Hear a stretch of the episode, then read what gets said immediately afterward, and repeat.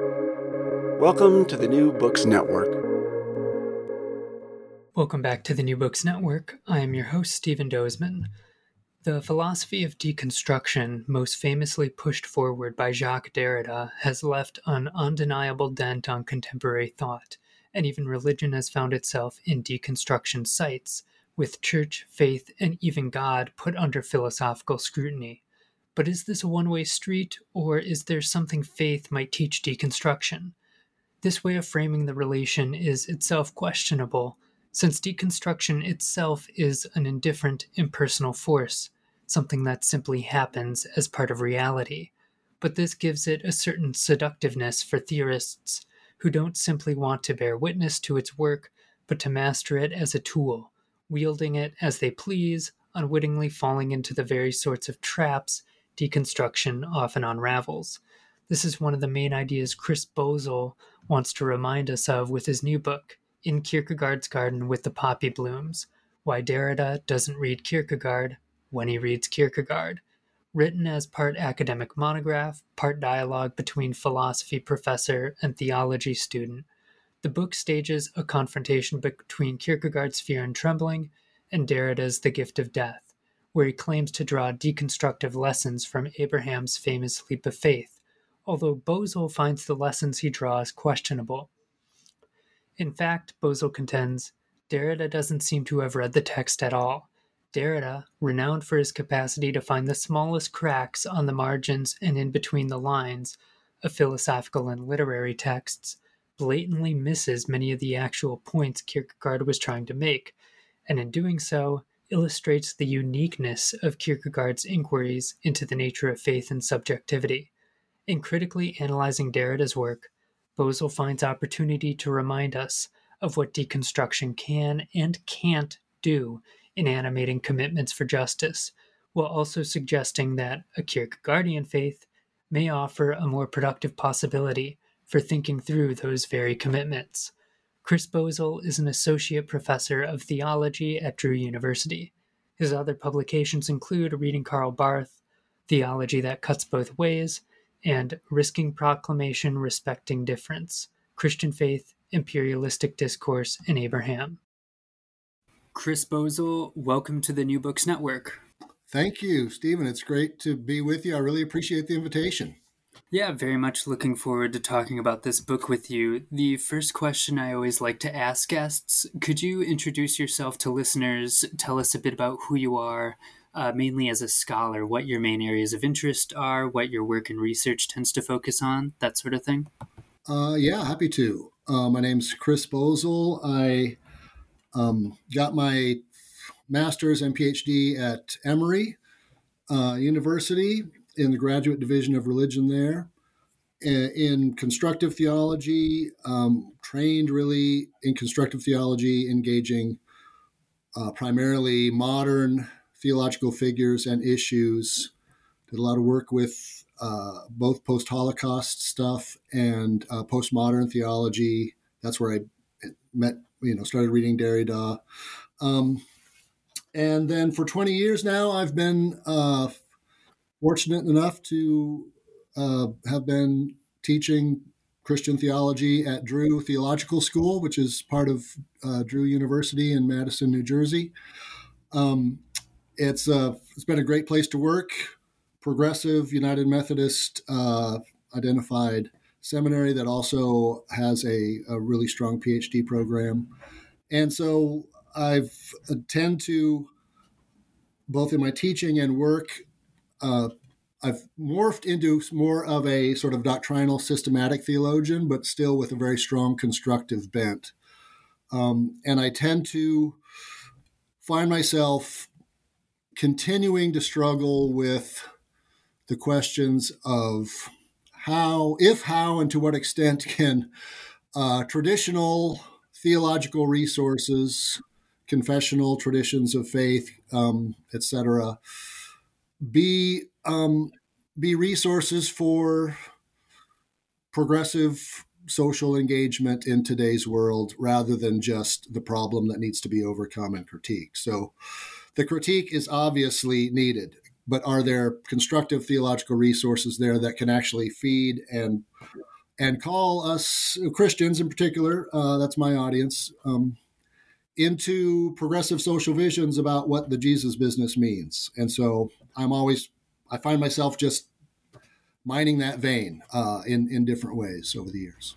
Yeah, and Kierkegaard is going to be a really great, rich mm. resource for that, I'm sure. So yeah, he has to, been and continues to be. Yeah, yeah. So to kick this conversation off, this book we'll be discussing is primarily about staging a confrontation between Derrida and Kierkegaard, but underlying that confrontation is another one, namely between you and what you at one point refer to as the Deconstruction as Love and Justice School, the most prominent member of which is John Caputo.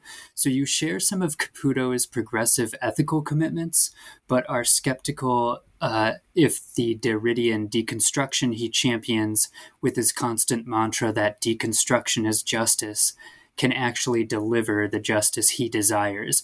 Could you maybe give us an introductory sense of what's going on here with what you see as Caputo's overextension of certain philosophical ideas and the gaps that are left behind? Uh, yes, uh, thank you. That's the my relationship with Caputo. Caputo uh, on all on my side, of course, just my reading of him really drives a lot of uh, the the work in the book because he has been so important to my own understanding uh, as of deconstruction in particular in Derrida, um, and he is in in the context of uh, progressive theology and progressive sort of folks who who engage Derrida deconstruction. He is a force to reckon with. He's been very influential. Um, so I'm always, in one sense or another, arguing with Caputo, but it's because he has given me so much and been so important uh, as a formative influence. But I do feel like the the more I read Derrida and feel like I'm getting a sense of what is going on there, I there's a couple of things that I that I find myself arguing with Caputo about. Um, and in this book, th- there's probably two things he does that I'm I'm trying to sort of push back on and give alternatives to in this book. Um, and the first is uh, let's say the, the first lapse uh, in his reading because I think he gets Derrida right, but then uh, will sort of um, uh, lapse into the kind of reading that that he warns us about um, in in the next page or the next part of the book. So, uh, first of all, I th- the main issue is Caputo for me forgets his own best advice to us um, that there there is no master word or master concept in deconstruction. Everything is deconstructible, including justice. And so he warns, uh, you know, that particularly around justice, we need to be careful because we're always in danger in the kind of progressive, de- you know, engagements with deconstructive that he's involved with and I'm involved with. We're always in danger of turning justice into a master word, and so we need to avoid that. Um, but then I think he goes on to then turn justice into a, a master word or a master concept. Um, and that's what I'm trying to point out and and push back. He'll he tends to then treat just deconstruction uh, and as justice, and so then justice as a kind of non-deconstructible concept, uh, as if the movement of deconstruction, which is supposed to be incessant and infinite and limitless, he, he teaches us uh, somehow sort of stops at the concept of justice. Um, and he doesn't allow deconstruction to move through the concept of justice in the way that he is helping us see how it moves through all our particularly religious concepts, um, for example, God. Um, and of course, Derrida is the source material for this, uh, what I feel like is a confusion because he, uh, Caputo is working with Derrida's own phrase, deconstruction is justice, that in a particular essay, The Force of Law. Um, and so I try to show how I think, in the context of what Derrida is doing in that piece, yes, deconstruction is justice. If we say that justice is this, which is in Derrida a kind of X marks the spot of a abyss or absence um, that always undermines our attempt to universalize law, etc. So, if that's what we mean by justice, then yes, we can say deconstruction is justice. Um, but uh, that's not what Caputo often says justice is, or that's not the way Caputo often will talk about justice when he is saying then deconstruction is justice following Derrida. And that's kind of the second lapse or or a left turn for me um, when Caputo follows Derrida saying deconstruction is justice. The way he talks about justice and his use of that word tends to, in my reading, identify justice or allow the reader to assume that he's identifying justice in the way that the biblical prophets and liberation theologians or religious uh, progressive uh, activists identify justice in terms of justice for the widow, orphan, and stranger. That's the classic phrase that progressive postmodern folks are always using um, when they talk about how deconstruction has a, you know has an ethical uh, commitment to justice. And I just think that's a misunderstanding of what deconstruction actually is. Um, uh, and so in in that move, then for me, Caputo is forgetting his own best advice and turning deconstruction into the type of thing that deconstruction deconstructs, which is, uh, you know, visions of social progressive structural justice that uh, are communal and structural and uh, have substantive content with substantive particular others, all the things that deconstruction and its movement will move through and render substitutable and replaceable, etc. So that's for me, that's really at the heart of what I feel like needs a corrective in in Caputo's reading of Derrida and of deconstruction um, as justice. Yeah, excellent. So to kind of pick up right off of that, against this uh, kind of approach you've outlined of Caputo is you'll be championing in this book what you call a Kierkegaardian confessional faith.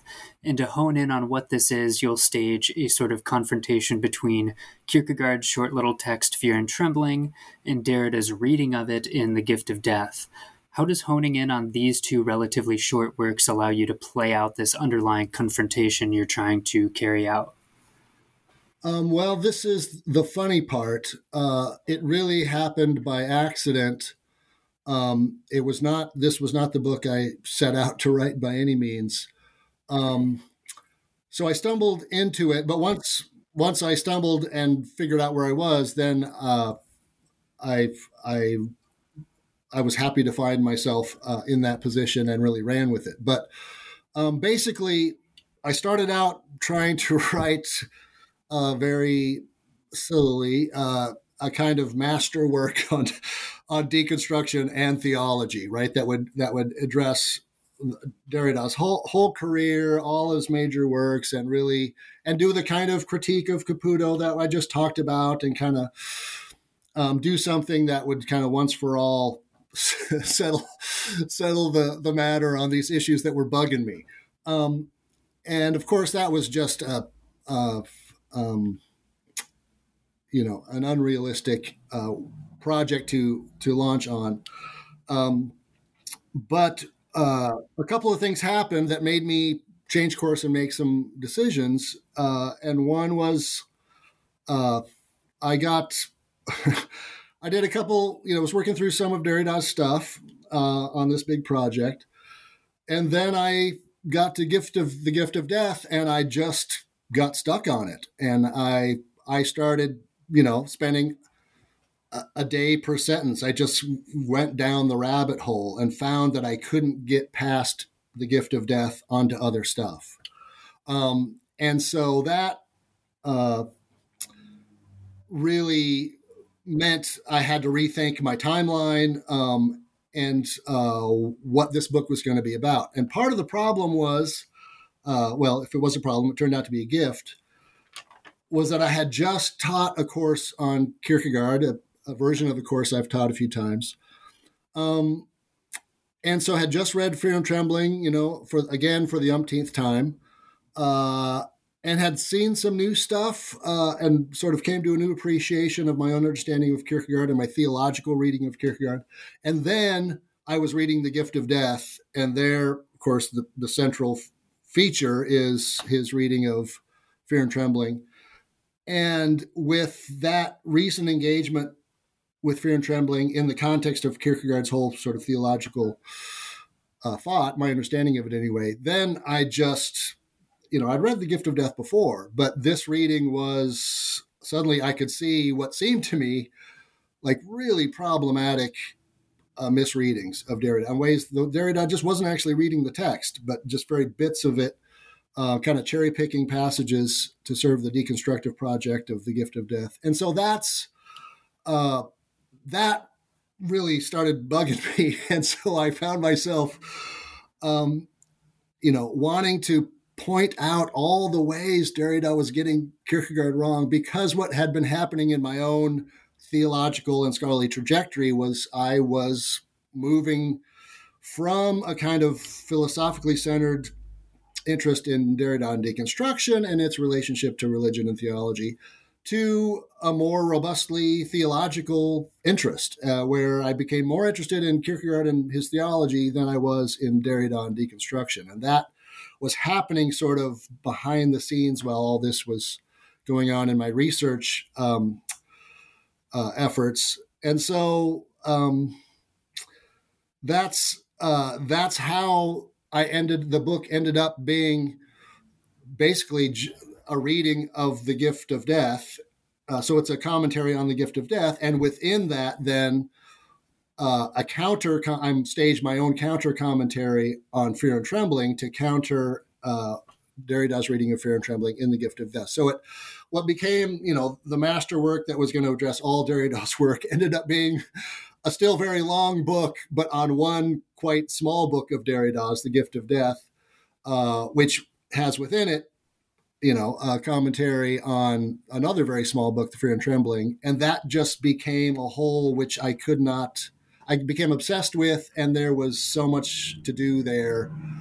There was that just became the book. There was I was running out of time. There was nothing else to do, and that was turned out to be kind of the exciting uh, stuff I wanted to do. It allowed me to sort of figure out for myself how I was a theologian in relationship to this deconstructive philosophy of religion stuff that I also had a passion for, and so this book, writing it, became kind of a laboratory for me to work out a sense of my own voice or position in those conversations. Yeah, sounds like it was. If that yeah, yeah, sounds like it was a really productive uh, accidental discovery. Um, yes, exactly. Um, so to move on uh, and kind of develop this a little more, this book has a lot of moving parts. So you're critically reading Derrida's reading of Kierkegaard so as to carry out a critique of John Caputo's reading of Derrida um, to put it somewhat simply. Uh, adding to all this is the somewhat pseudonymous style of the book. So a lot of the book reads as a prof- professor delivering a course lecture on Derrida. Uh, alongside that, there's a theology student raising a number of complaints uh, about what he's hearing about Derrida. And then on top of that, there's you throwing in some of your own commentary interspersed throughout all this. So, aside from kind of lightheartedly playing at Kierkegaard's own use of pseudonyms, why did you decide to write the book in this way? Why not write that more traditionally styled academic monograph?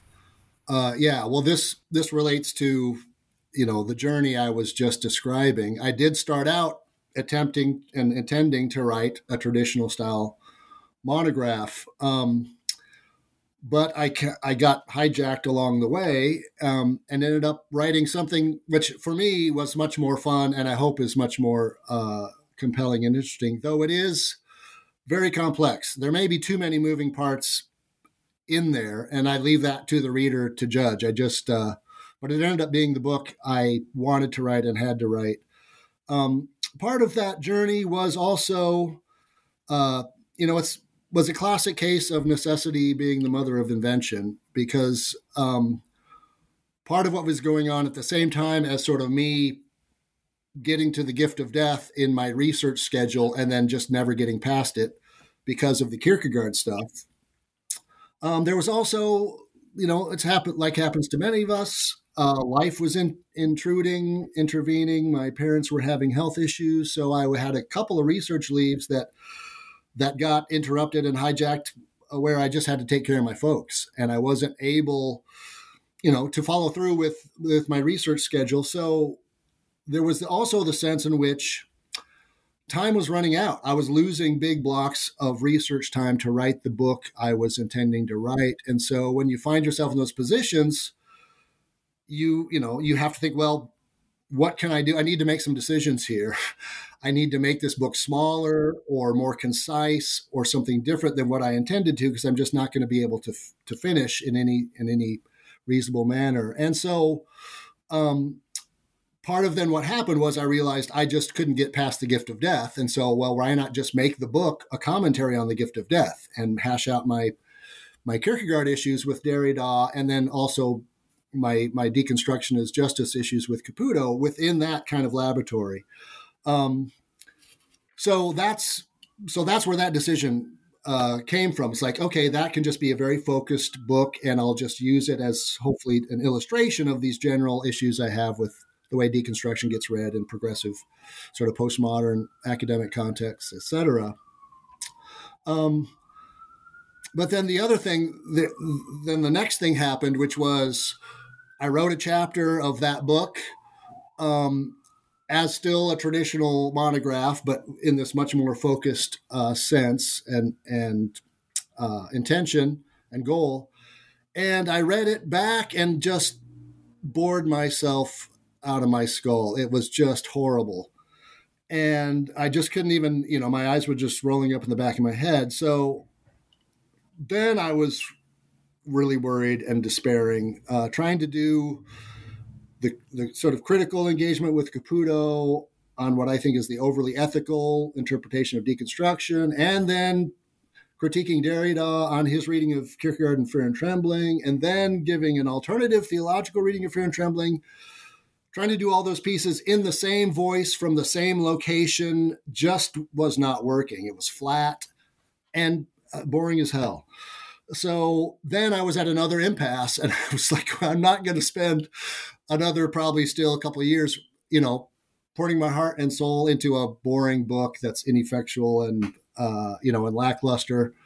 Uh, and that I'm can't I can't even enjoy reading. And so I sat with that problem for a while um, and having read enough Kierkegaard and Derrida, of course, the idea of perhaps using this the device of uh, some pseudonyms, uh, playing roles and taking up the voice or positions of differing perspectives and arguments, uh, occurred to me, and I thought, well, I could try that because part of what was in my own engagement with the gift of death, um, my experience of what was happening in my reading and my research was very lively and passionate. And I found myself scribbling in the margins, you know, come on, exclamation point. You got to be kidding me.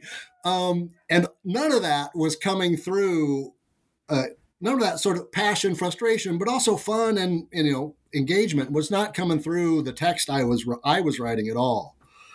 Um, and so I thought, well, maybe using the different pseudonymous voices will liven things up, will make it more interesting and fun to write, and it might help capture the kind of the passion and the fun and the engagement and the the, the kind of the sarcasm, the, the, the fun parts of what I was actually experiencing, think reading and thinking with Derrida and arguing with him and Caputo in my head, uh, and trying to come up with a interesting constructive reading of of Kierkegaard's theology.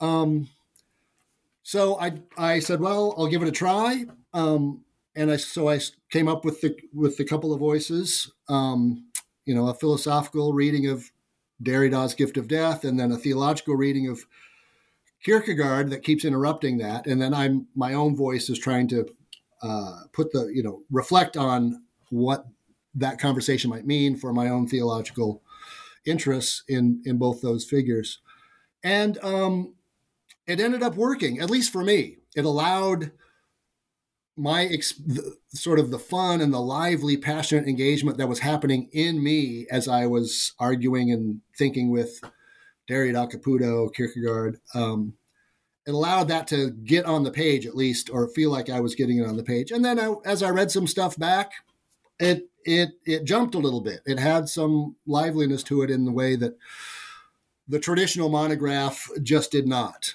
Um, and so I had no confidence that it was that anyone would ever publish it.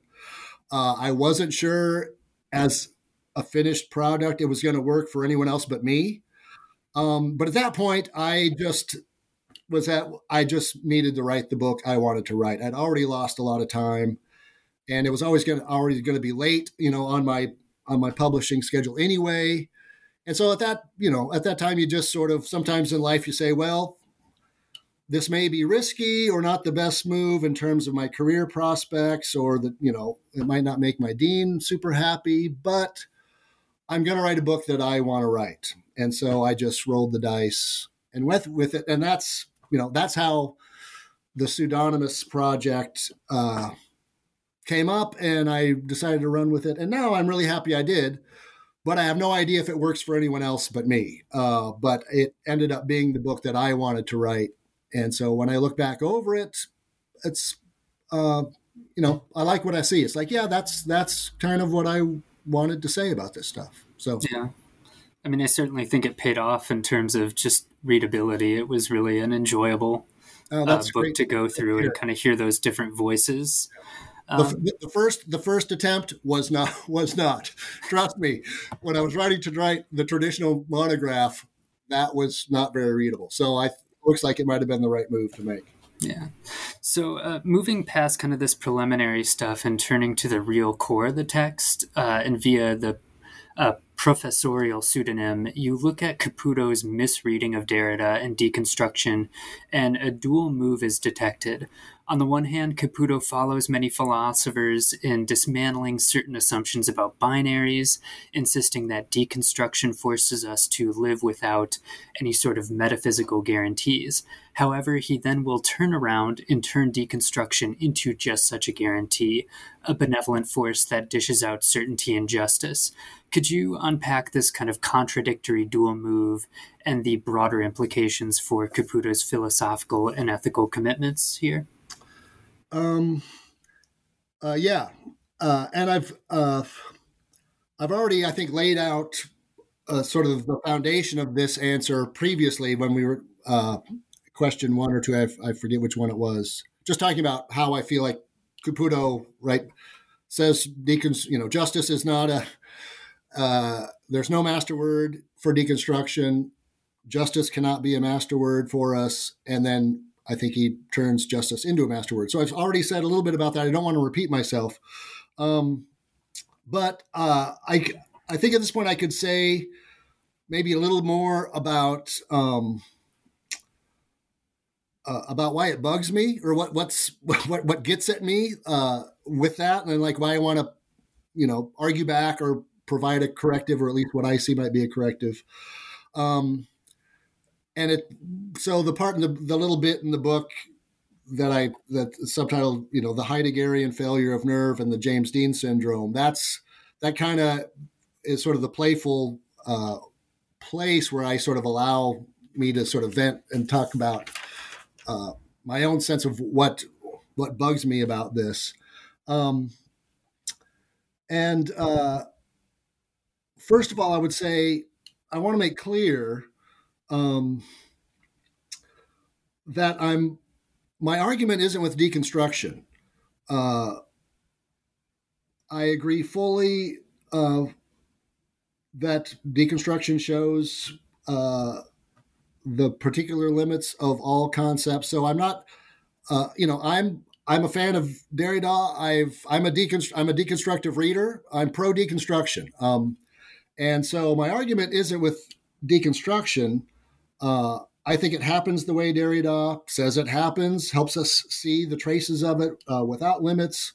And if we're going to argue with it or disagree with deconstruction, it just shows we don't understand uh, what it is or what Derrida is trying to uh, help us see.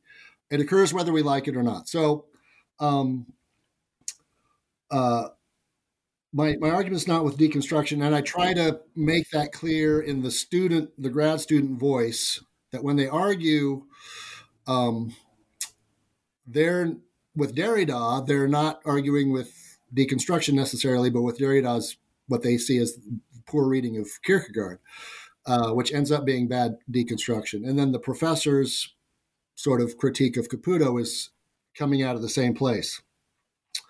Um, but what I think happens or occurs in deconstruction, um, I think is a little different than uh, perhaps how you've described it, though that that happens a lot, and I think that's key. So uh, I think you said something like every so for deconstruction in its movement, every concept is determined by something absent that is nonetheless necessarily a part of it, right? Um, and I think that is, I, I want to question that. And I think that is at the heart of what I see in terms of Caputo's getting deconstruction, de- deconstruction wrong, or turning to sort of a misrepresentation of his own um, insight into deconstruction. For me, uh, I think deconstruction is more radical in relationship to the other business. Um, as I read it, as I understand Derrida and what he's trying to help us see in, in texts in particular, uh, is that deconstruction, the movement of deconstruction shows how every concept, everything is determined by a structural absence that is um, original, originarily always already in play uh, prior to any particular other. Um, so it's it's an absence that's prior to the concrete absence of an actual particular thing of anything. Um, so it's it's a structural absence um, that is contentless, a general absence, which is not the absence of any particular thing. So when deconstruction talks about the other, the the other, the alterity that deconstruction as a distinctive movement is really after is not a particular other or any particular other. Uh, it's a more radical alterity than that. It's a contentless structural alterity that is always already in play, even before any particular other comes on the scene. And so, particular others, that's always that's the setting for the movement of deconstruction to happen and to occur.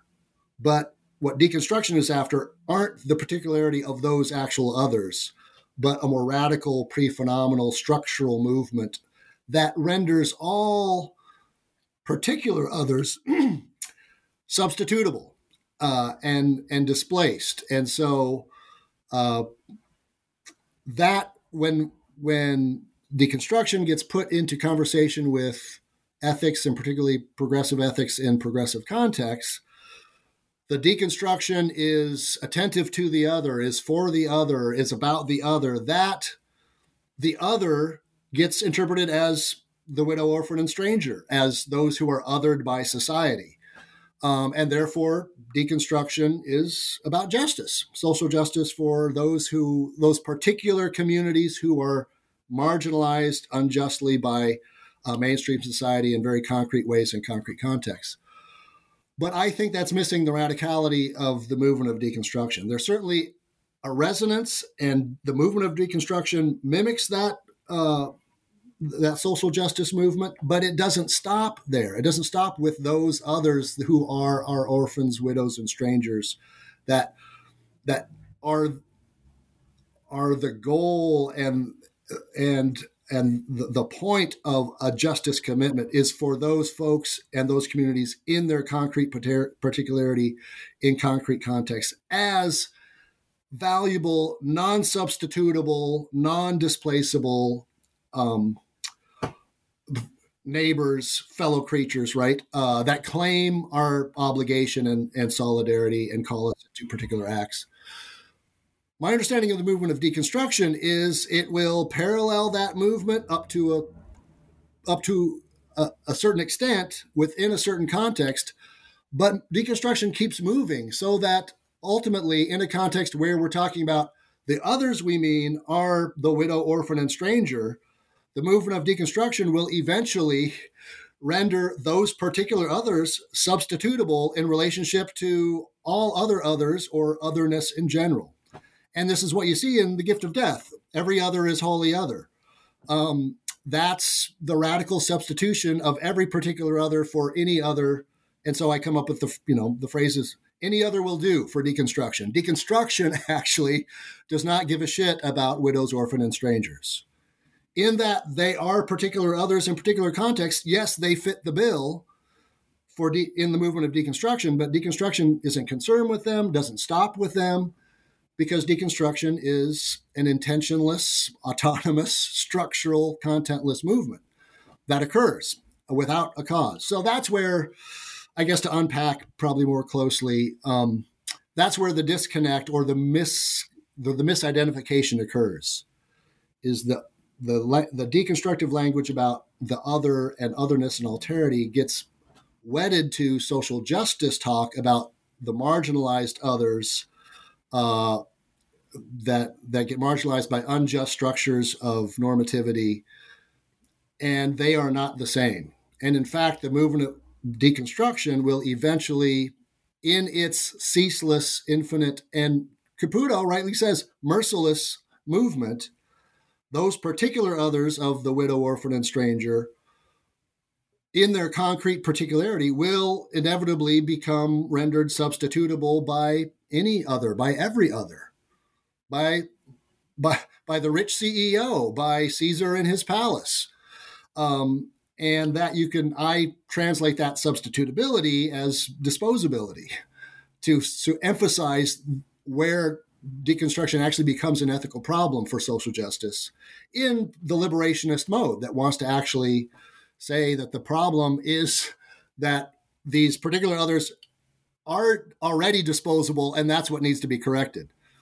Deconstruction itself will always be ultimately a problematic movement for that commitment because it by nature renders everything substitutable by everything by everything else.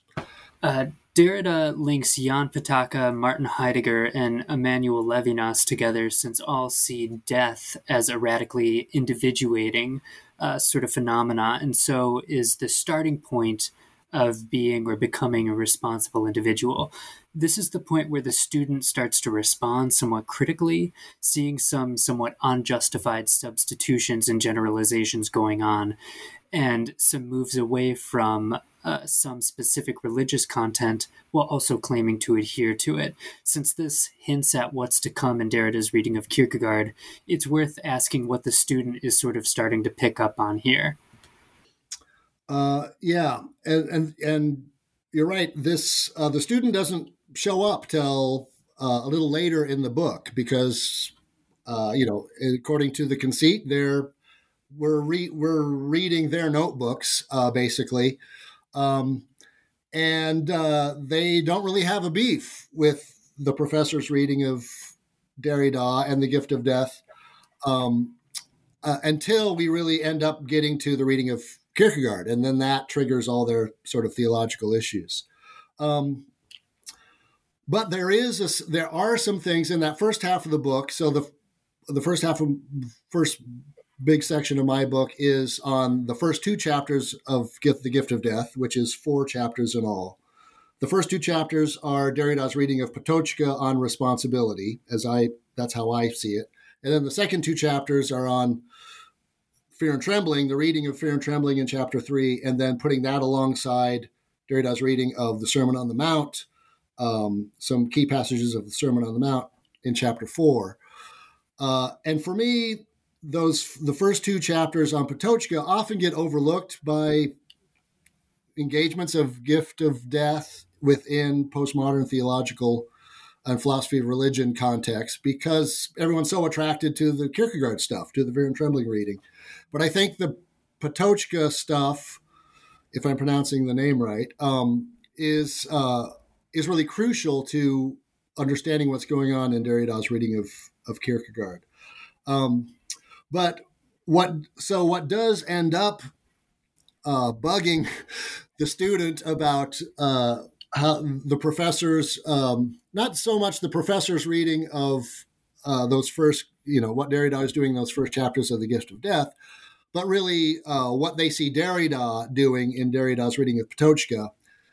There are certain uh, theological themes in Patochka, in particular, uh, not so much Heidegger, and well, of course, in Levinas, though that he he plays a smaller role uh, in that in the chapter, but basically, the student is picking up on ways that predominantly in Derrida's reading of Patochka, um, he seems to be tone deaf to the few uh, actual theological or religious themes that are there in Patochka's text, or at least that Derrida is, is talking about. So Patochka is talking about God as as person, God as other, tra- the transcendent personal other, and Derrida and um, uh, you know, and Patochka's Patochka's um, uh, critique is that uh, Christianity has never, you know, taken seriously what God as person might mean.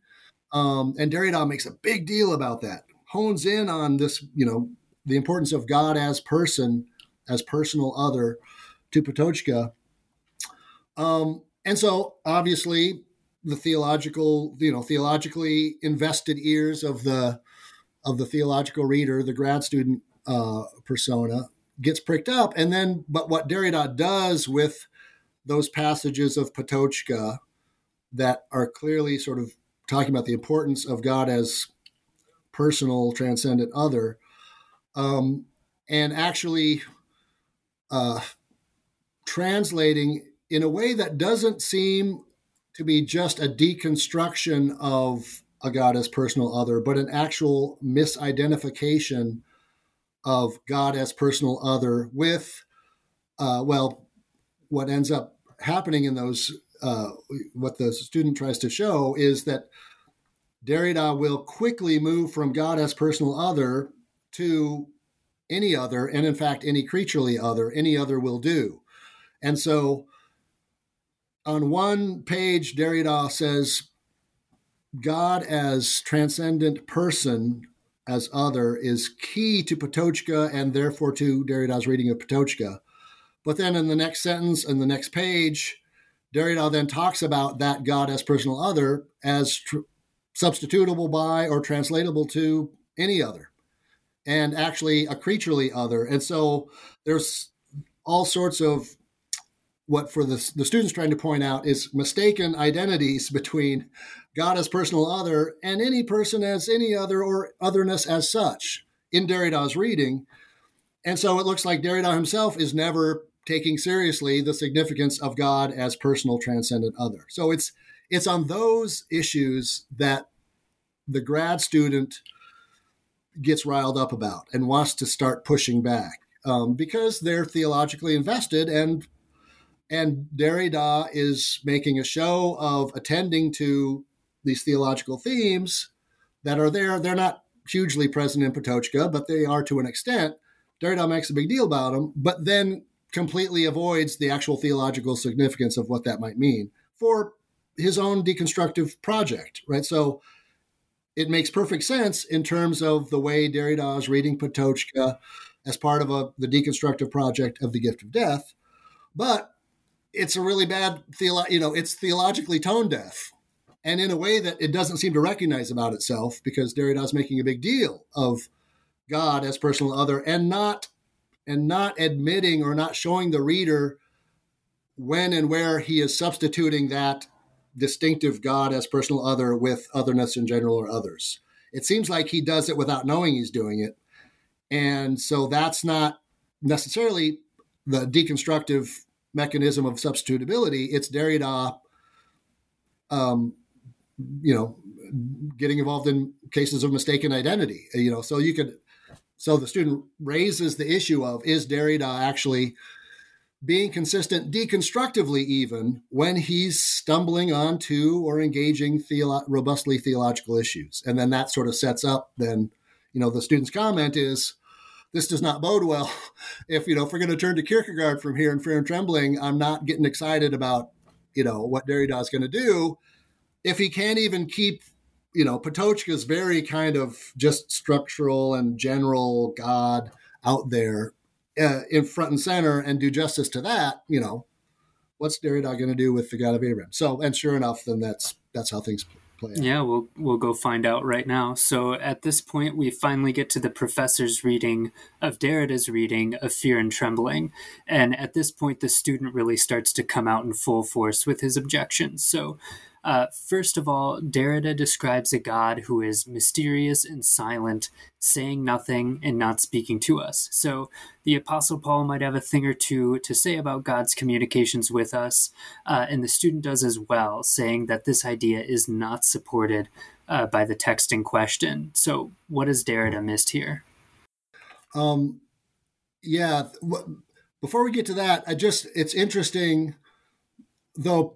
Though not surprising uh, that you you hear and read the grad student as as his, him or his, in, in sort of a male gendered identity, um, and that is probably inevitable because I, I, I mean, I'd love to just have a conversation with you about how that plays out and what's going on and why because I do make it clear that both the professor and the grad student are parts of me, sort sort of caricatured uh, uh, uh, presentations of my own sort of points of view or the dialogue conversations going on inside me.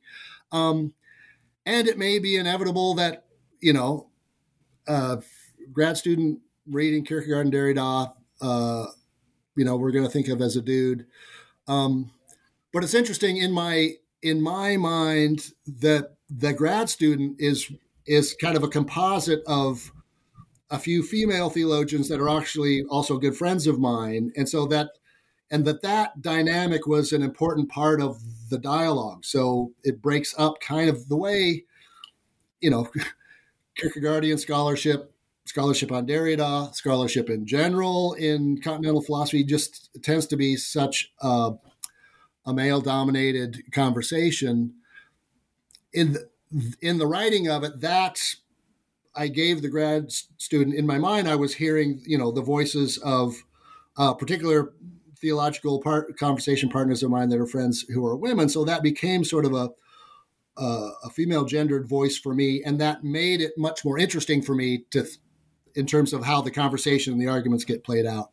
Um, and then, of course, I used the non gendered language to try to signal that the possibility that this that you you could be a sort of have sort of a relatively confessional Christian commitments and love Kierkegaard and not and not be a straight cis you know heteronormative dude, but that that there's room there for other folks to get to inhabit that space. And indeed, I know plenty of other folks who aren't uh, like me who inhabit that space, and they're the voices that I'm hearing when I'm writing uh, this the grad student voice but it's but I just think so when like hearing you i haven't really been able to talk to a lot of people the book's not out there that long and it's very thick so i haven't had much conversation with readers.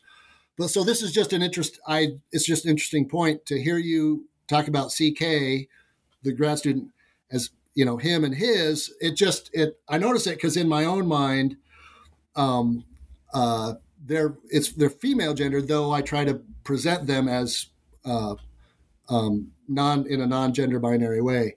So that's just a whole thing. I just wanted to name that. Um, and no, fair and enough. Yeah. I, my hopes for, you know, folks who are somewhat theologically traditional who love folks like Kierkegaard.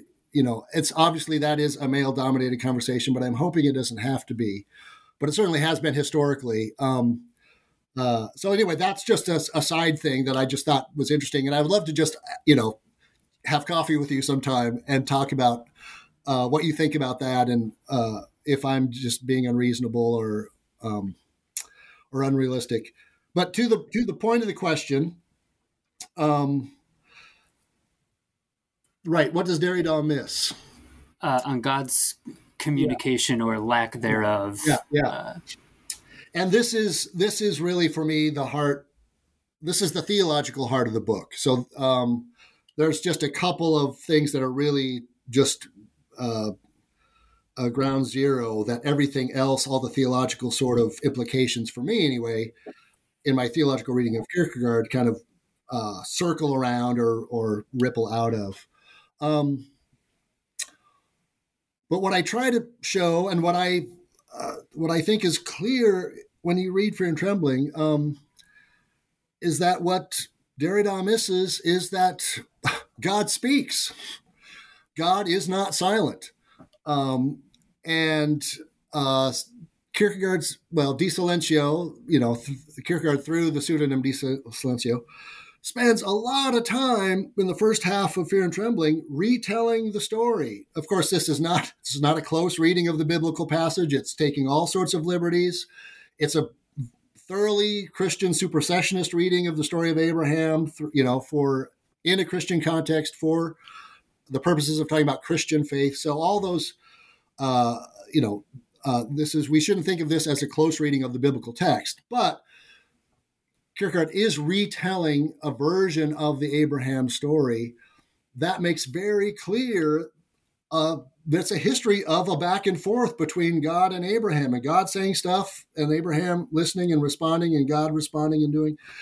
And what the and what I find well, I, what I find interesting that it's not just Derrida's reading, but you I found this in my the research I did for the book that even in traditional Kierkegaard studies, particularly folks who read Kierkegaard as philosophers, even Christian philosophers as well as non-Christian identified philosophers, often will just leave that stuff out. They focus on the three problematas and the uh, and the teleological suspension of the ethical, and they leave out the narrative of God talking to Abraham and promising Abraham that Isaac will be his inheritance and the blessing of all nations.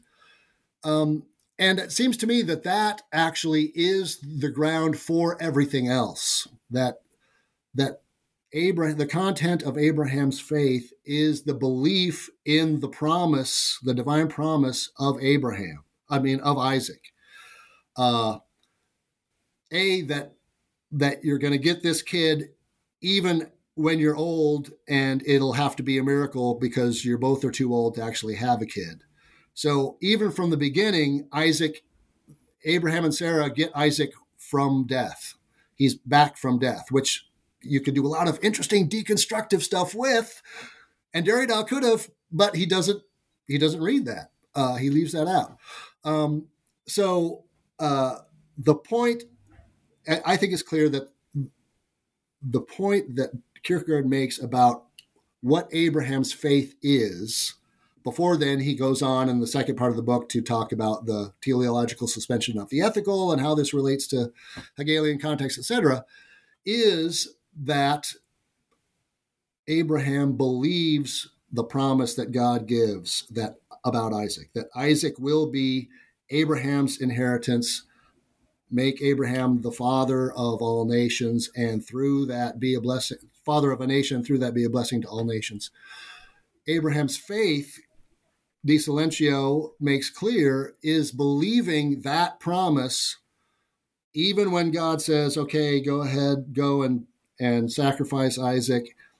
On every moment on the way to Moriah, Abraham is believing that this is Isaac who has been promised to me, and so I will have as my inheritance and will as a blessing to all nations.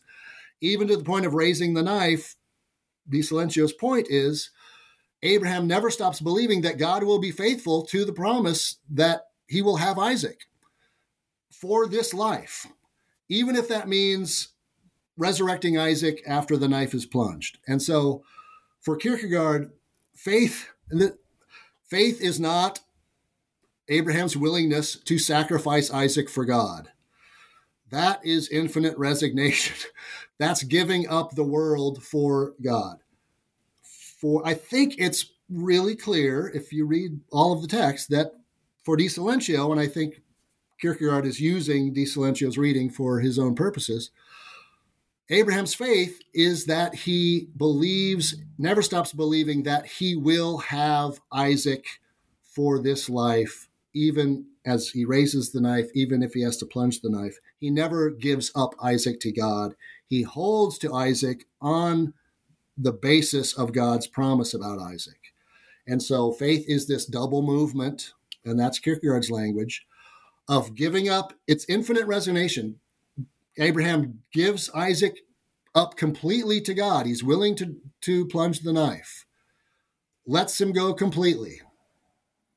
But all the while, at the same time, holding to Isaac on the basis of God's divine promise, on the content of that promise and his knowledge of that content. So there's epistemological content in um, what Abraham what Abraham does. So that's uh, that's the main thing that Derrida misses. He leaves out the divine promise, and then he leaves out the double movement of faith. That what faith is is holding to that the content of that promise Abraham's knowledge of what God has said, even as he's raising the knife.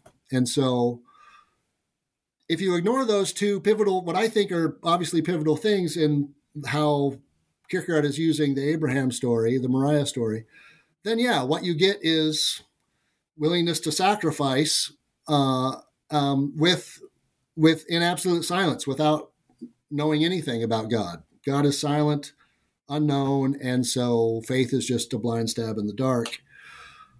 Yeah, that's but uh, as long as you're not reading fear trembling, uh, you know you could say that. But if you actually engage the content of the text, that's you know the comical part is that's infinite resignation to which De Silentio and Kierkegaard is opposing to Abraham.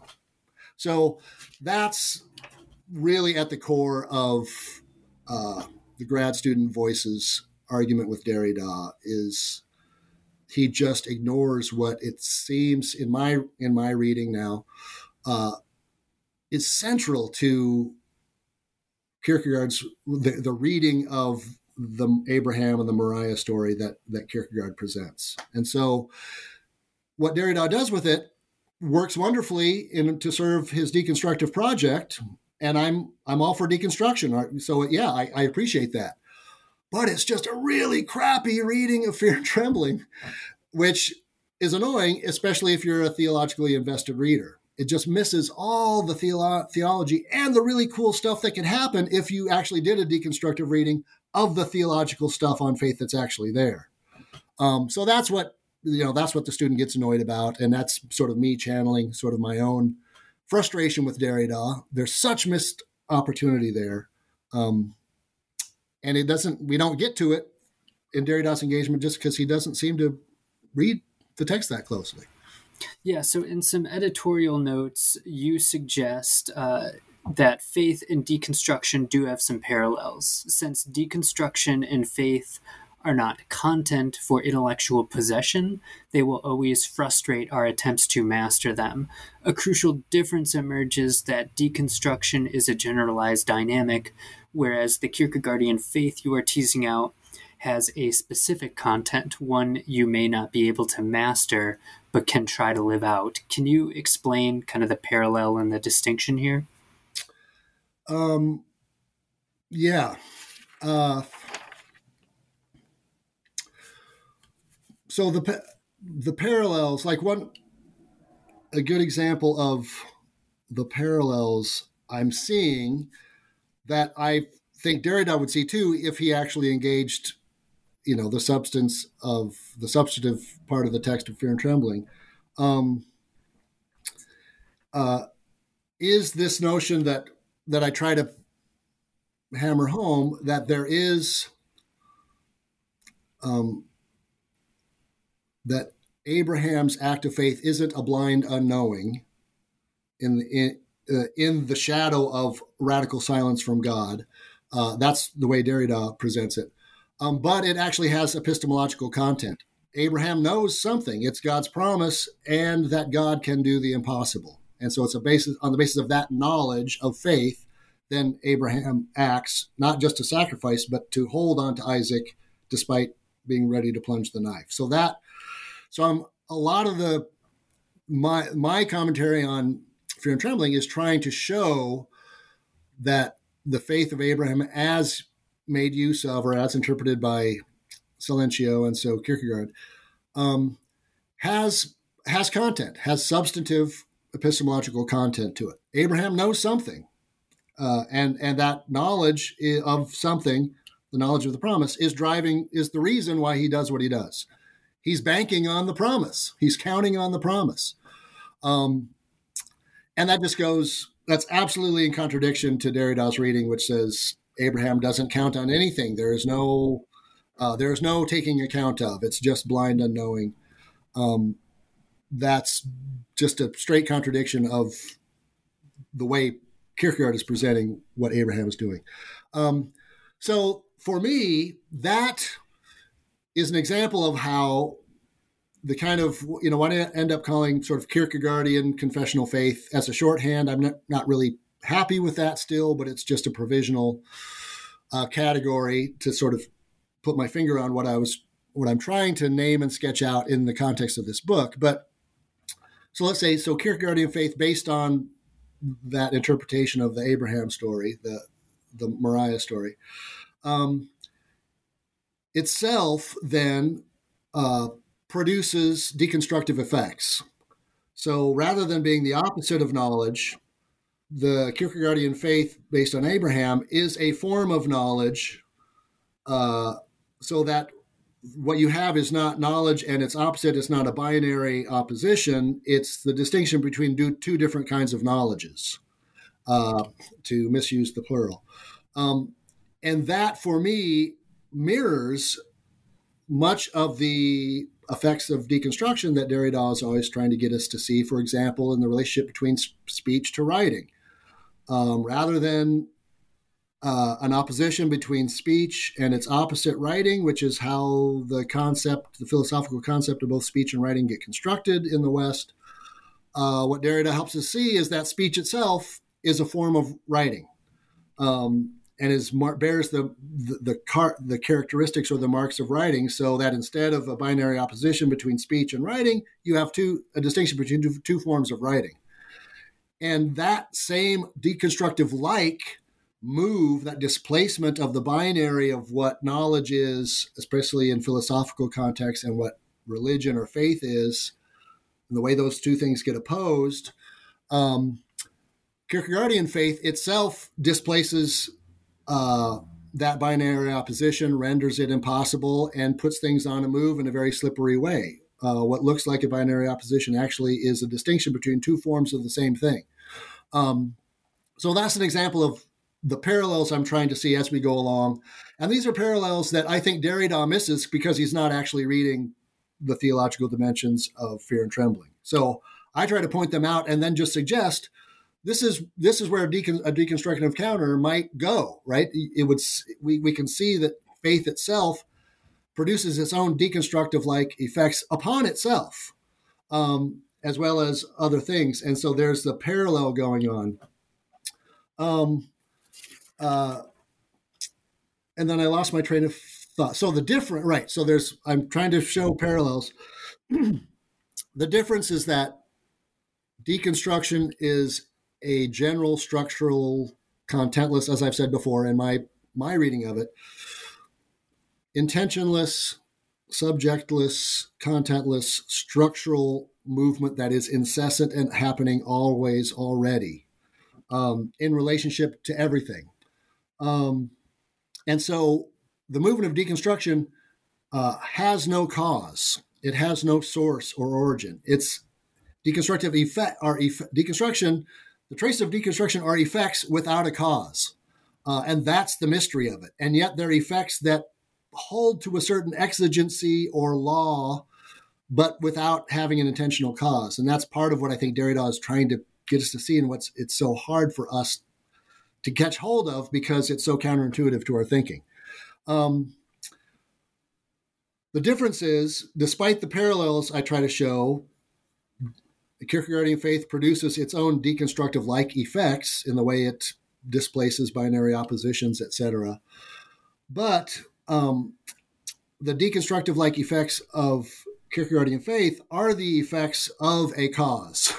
They have a cause and an origin and that is the agential, intentional, divine subject that is God, who isn't just God in general, but is a God who does very specific things and says very specific things, according to, well, the story of Abraham, but more in the Christian context, story to according to the gospel.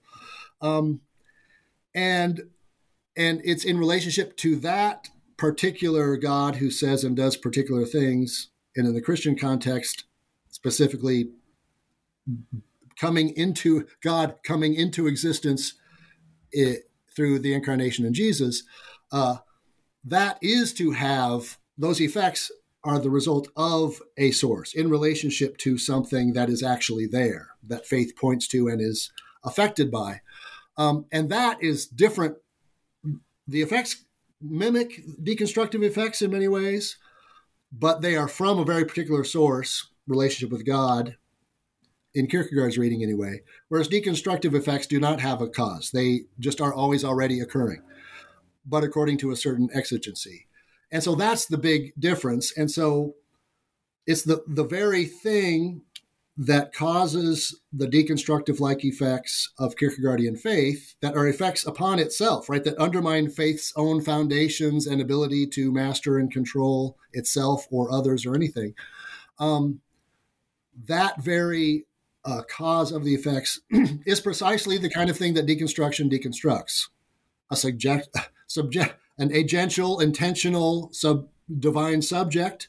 Those are all prime targets of deconstruction. So um, that's where the difference, again, for me becomes interesting because Kierkegaardian faith, this is one of the big points of the book, is deconstructible all the way down. The point is to not to protect Kierkegaardian faith from deconstruction. You can't.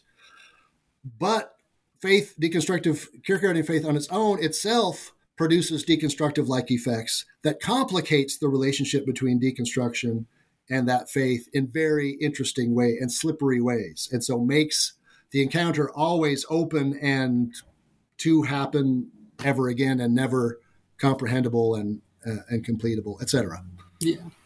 Yeah so turning back to our theology student um, uh, the student argues that to be a knight of faith means actually concretizing one's faith by responding to calls for social justice, since the knight of faith may experience things but cannot possess them. Uh, this is both a destabilizing notion of faith that one can live but not master, and this lack of mastery must apply to things like property or goods. Uh, this leads the student to claim that this faith requires one to attempt to spread the possibility of experiencing certain things, such as faith, food, and shelter, to everyone. So Kierkegaard's faith ends up being a critique of private property and its attendant discrepancies in power, and a call for different social forms that encourage experience without mastery or ownership. Could you explain uh, how the leap of faith connects to these sorts of concrete ethical commitments? Uh, yeah, this again gets really to the to the heart of the my constructive. What I hope is the constructive contribution of the book, particularly for uh, communities of faith and issues of um, religious ethics, Christian ethics, as well as well as general ethics for for everybody. But um, uh, yeah, this is uh, this part of the the reading of Kierkegaard is where it gets very constructive and uh, very loose. So um, this is uh, my my constructive reading of uh, a Kierkegaardian faith based on what's going on in Fear and Trembling, but read within the context of Kierkegaard's wider corpus. So I'm not being limited by the Fear and Trembling text here. Uh, it's reading that text in in Kierkegaard's uh, whole corpus, especially the more explicit theological works. Um, but I'm definitely taking liberties and uh, running with what I think is there in Kierkegaard, but definitely taking it to places where he does not go and may not want to go if he had the choice. Um, and largely, what's what's driving the the bus for me is uh, reading Kierkegaard through the very critical lenses of liberation theologies, uh, in particularly in, in particular.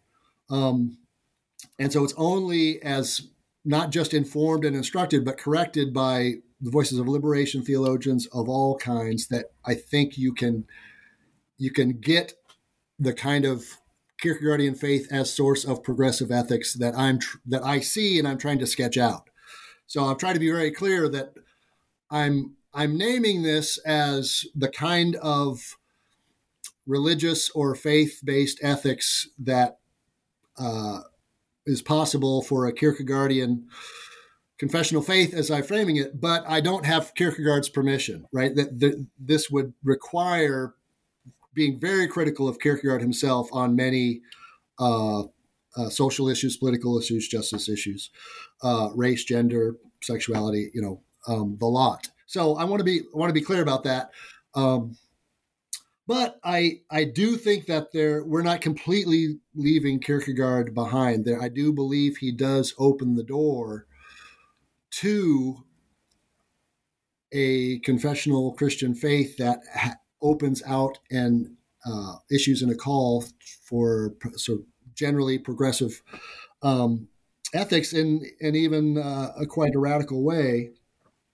And for me, that connection is rooted in, uh, and this is where we're moving from the text of fear and trembling to the wider corpus of Kierkegaard's work, um, because the, the, the root really for Christian Kierkegaardian faith uh, is the Jesus event, is sort of the crazy, uh, paradoxical, rupturing event that is God becoming into existence uh, in the incarnation through Jesus, which is, of course, only according to Christian confession. We're not going to presume that that is the case uh, as if it's obvious to everybody, but that's the confession. And so it's a the concreteness of God being who God is and giving God's self fully to the creature in the Jesus business and the actual particularities of the Jesus business that I think provide the roots for progressive social justice uh, visions for Christian communities. And this is where a so so Kierkegaard makes the the Christocentric move of God is who God is in Jesus, that we actually get the real God in the Jesus of Nazareth story. And when we look at that story, what do we see? We see uh, not just uh, the condescension of divinity to humanity, but God shows up on the on the human scale at the bottom of the spectrum, uh, the lowest of the low, um, to use uh, Kierkegaard's language. And so, it's the actual social, political, cultural location of Jesus as a cultural, political, social, economic failure um, that is the source for uh, a kind of Christian progressive ethics in the way that that resonates with, um, for example, James Cone's Black liberation theology. It's Jesus' social location in and amongst and in solidarity with marginalized, oppressed communities as as a poor Jew in Palestine under the boot heel of Roman Empire there and then. And so now, if we're going to be silly Christians and confess that Jesus is risen and alive and for the world today, in today's context in the United States, that means alive and well and in solidarity with the African American community, with communities of color, people that get oppressed by white supremacy. And then, of course, we can after reading womanist theology and feminist theology, those who are oppressed by gender, by by by uh, sexual identity, um, it's Jesus's that God shows up in Jesus in the social location and the cultural location that the biblical story anyway uh, gives us. That then is the fuel to make a connection between Kierkegaard's Jesus of the lowest of the low and James Cone's Jesus as as Jesus as black, both literally and symbolically, and that opens the door um, to a, a, a, sort of a very liberationist informed um, social ethic based on confessional traditional uh, you know um, beliefs and convictions about jesus jesus as lord jesus as god incarnate which of course, are very problematic and troublesome in many ways. But I'm just trying to open the door for this possibility. There is actually something there in Kierkegaard, especially when read with liberationists, that is quite radical. and that Jesus is a total failure, is at the is at the bottom and and is a rupture to power structures in Jesus' own time. And if we believe that Jesus is still a reality, living reality in our own in our own time as well as his own time. Um, and the last the last bit would be to say, and this would be to get us back to the the text of fear and trembling, how this would combine with the double movement of faith, which is if that faith is now we're talking in a Christian context, faith in this God for us, in this Jesus uh, event that is socially located in the on the on the bottom of history, on the underside of history. Um, but that double movement of faith itself also radically disappropriates everything from us as possession. Uh, it's an infinite resignation. We give up everything in the world, the world itself, including ourselves, to God. We relinquish all possession. and then the promise is we get that back as gift from God, but not possession. And it's a gift that supposedly uh, is for everyone and to be shared equally with all God's creatures. and uh, that itself means no private property, as you point out. We own nothing. Everything is God's, nothing is ours. and we all share it equally, which means we are, when that doesn't happen and structures are put into place to create inequality, then that faith is a call to resist and dismantle those structures. And that opens out, if you read Kierkegaard that way, the double movement of faith uh, is opens is a call into a life without possessions, which is a radically anti-capitalist, anti-colonialist, anti-racist, uh, anti-nationalist uh, vision of how we are to live together on this planet. And you could put quite radical meat on those bones. And so I'm that's the I'm just trying to make an argument, open up that door as a possibility for those who are already silly enough to be confessing Christians. Um, I want to get this on as a possibility for them, and also hopefully help John Caputo recognize that con- a confessional faith isn't all just a problem, but actually a certain kind of confessional faith can provide the kind of radical politics for the widow, orphan, and stranger that he himself wants deconstruct, deconstruction to be a source of. But as you said, I think deconstructive deconstruction itself can't deliver in that way, even perhaps as robustly as this kind of Kierkegaardian faith that I'm trying to sketch out can or might. Yeah.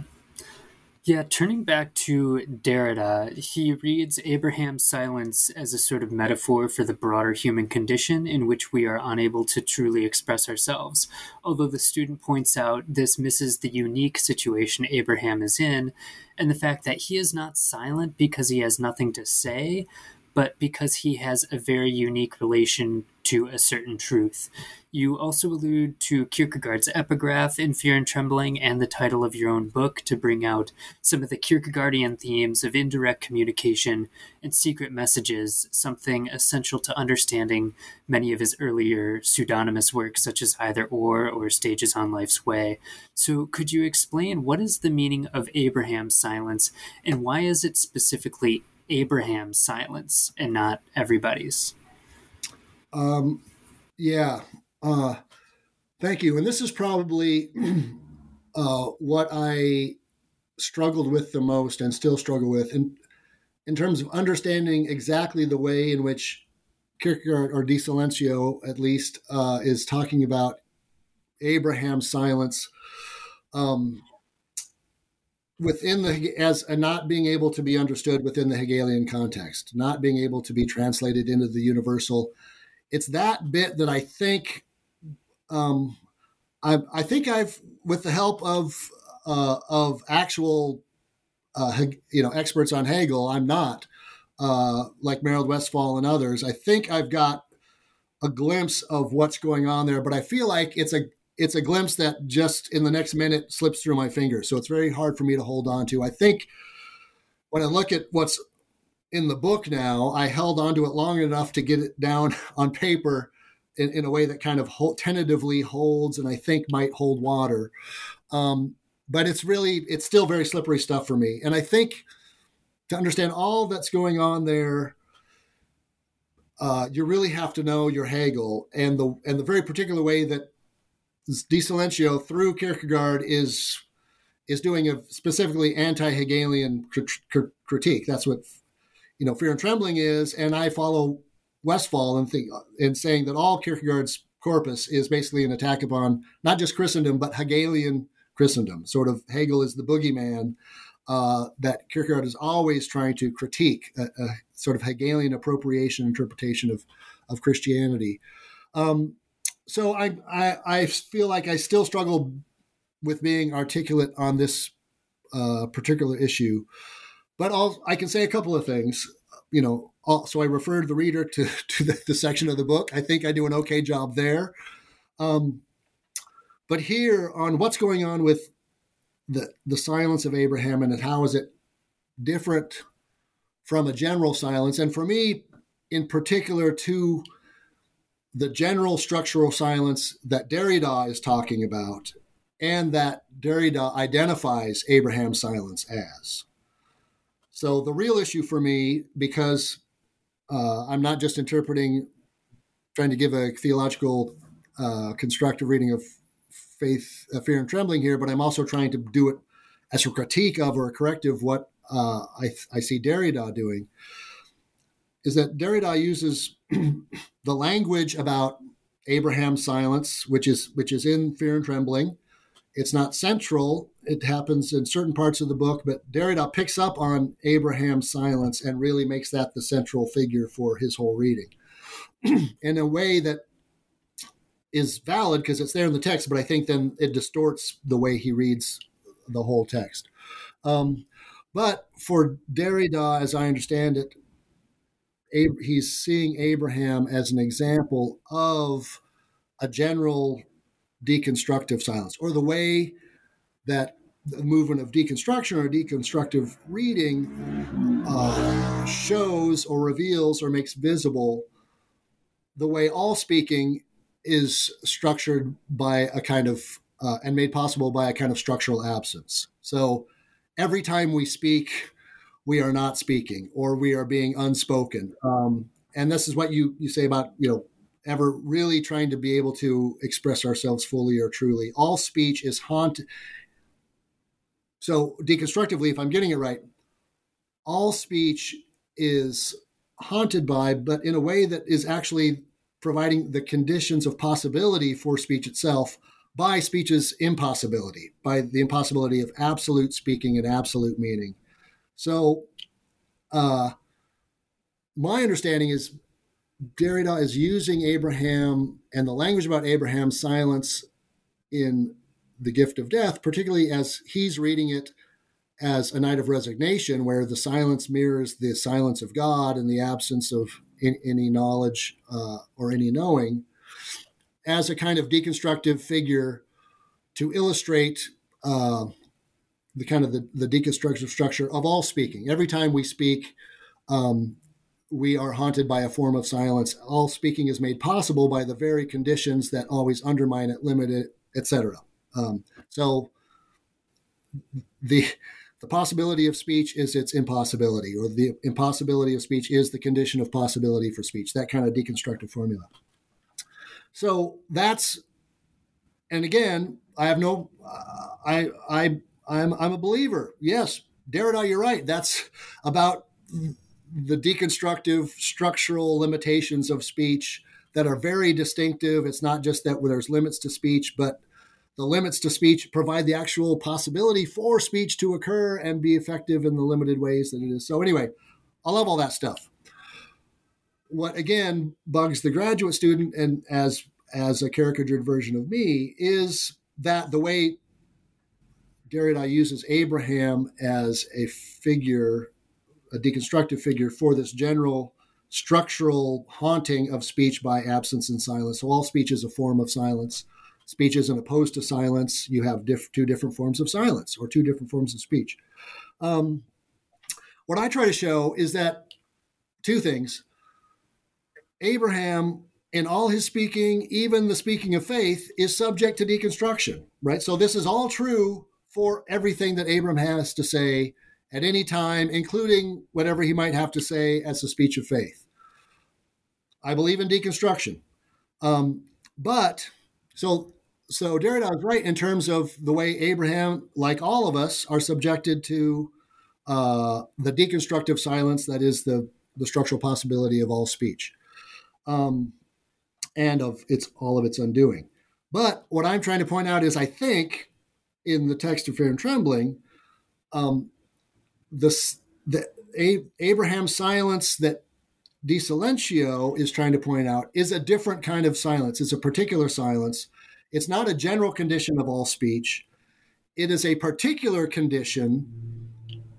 Uh, the the res- that is the result of God's speaking very particularly and doing some very particular things. Um, and so again, this goes back to sort of the difference between deconstruction and Kierkegaardian faith. The predicament of Abraham's faith, in whichever way it is haunted by a silence, is the prior, very particular, concrete speaking of God's promise and how that intertwines with the command to uh, sacrifice Isaac. And so it's the the challenge, the condition of faith, Abraham trying to speak about that, about the particular way he is holding to Isaac on the ground of the divine promise about Isaac, on that kind of form of knowledge of faith, even while he's raising the knife and will plunge it, but in the knowledge, or at least the faith, that if that's the case, God will resurrect Isaac and he will still have Isaac in this life. It's trying to say that that is ultimately a form of uh, a foreign tongue, a divine speech that cannot be understood by general human epistemological and linguistic understandings that don't take into account divine, special divine revelation that God actually says this particular thing to Abraham, do this particular thing. It's only as a response to that particular divine speech and promise and action that these particular dimensions of silence arise. The general deconstructive dimension of silence never goes away. Abraham is in the grips of that at all times. But there's this other thing that also is going on, and that's what Kierkegaard is trying to get at. And and I don't, via the grad student, don't want that to get lost in the deconstructive concept. We could do the deconstructive concept of silence, but there's we still haven't dealt with this particular silence of faith that Kierkegaard is trying to get us to see or deal with in fear and trembling. And I want to do that too. So that's what I try to, uh, that's how I, tr- I try to stage that interaction or engagement and, and, and help us see what Derrida is missing. But then what, what that means and how that plays out is very tricky, slippery stuff. And that's where I'm still, you know, there's still much more work to be done there. But that is basically the difference I see in the silence. And it goes back to what I said earlier. The things that the thing about faith in fear and trembling doesn't is is all goes back to God speaks. God says to Abraham. Uh, and even before we get to Moriah, God says to Abraham, You're going to have a kid. Even though uh, your loins, your and Sarah's loins are dead you're going to get a kid from death. That is the beginning of faith. That's the sort faith responding to particular concrete divine speech and promise. That in, entails its own problematic form of speech that Kierkegaard uses silence to talk about. And Derrida picks up on that to talk about the kind of deconstructive silence he wants to talk about.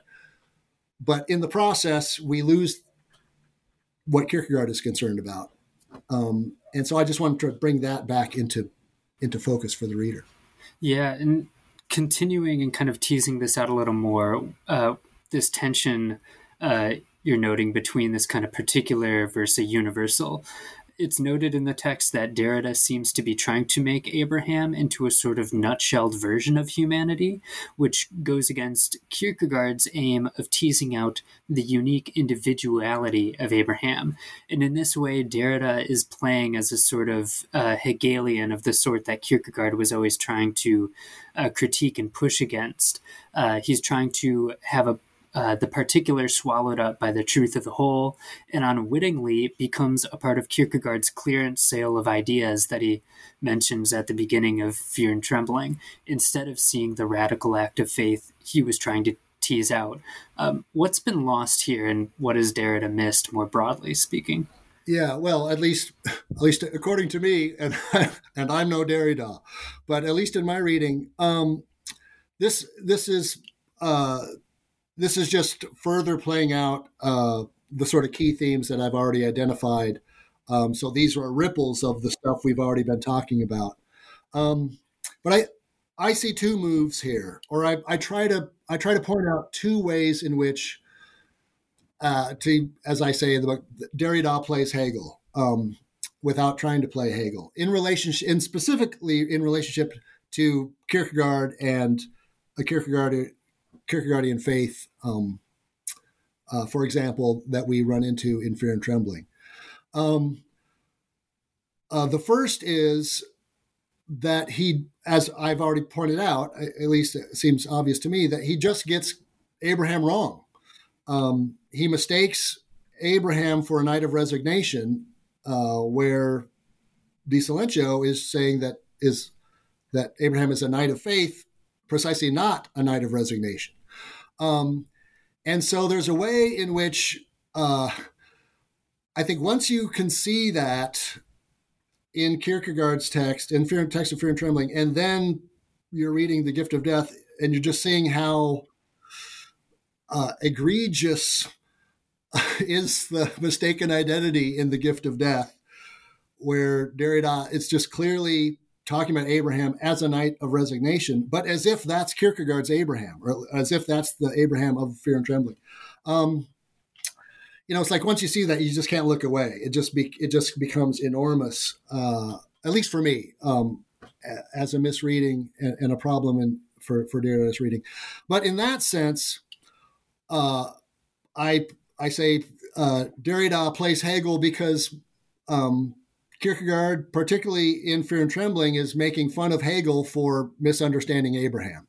Uh, that Hegelian philosophy and particularly Hegelian Christianity, at least as De Silentio or Kierkegaard understands it, uh, m- cannot make sense of Abraham. Is uh, cannot but make a case do a, mis- a case of mistaken identity. It will mistake doesn't have a category.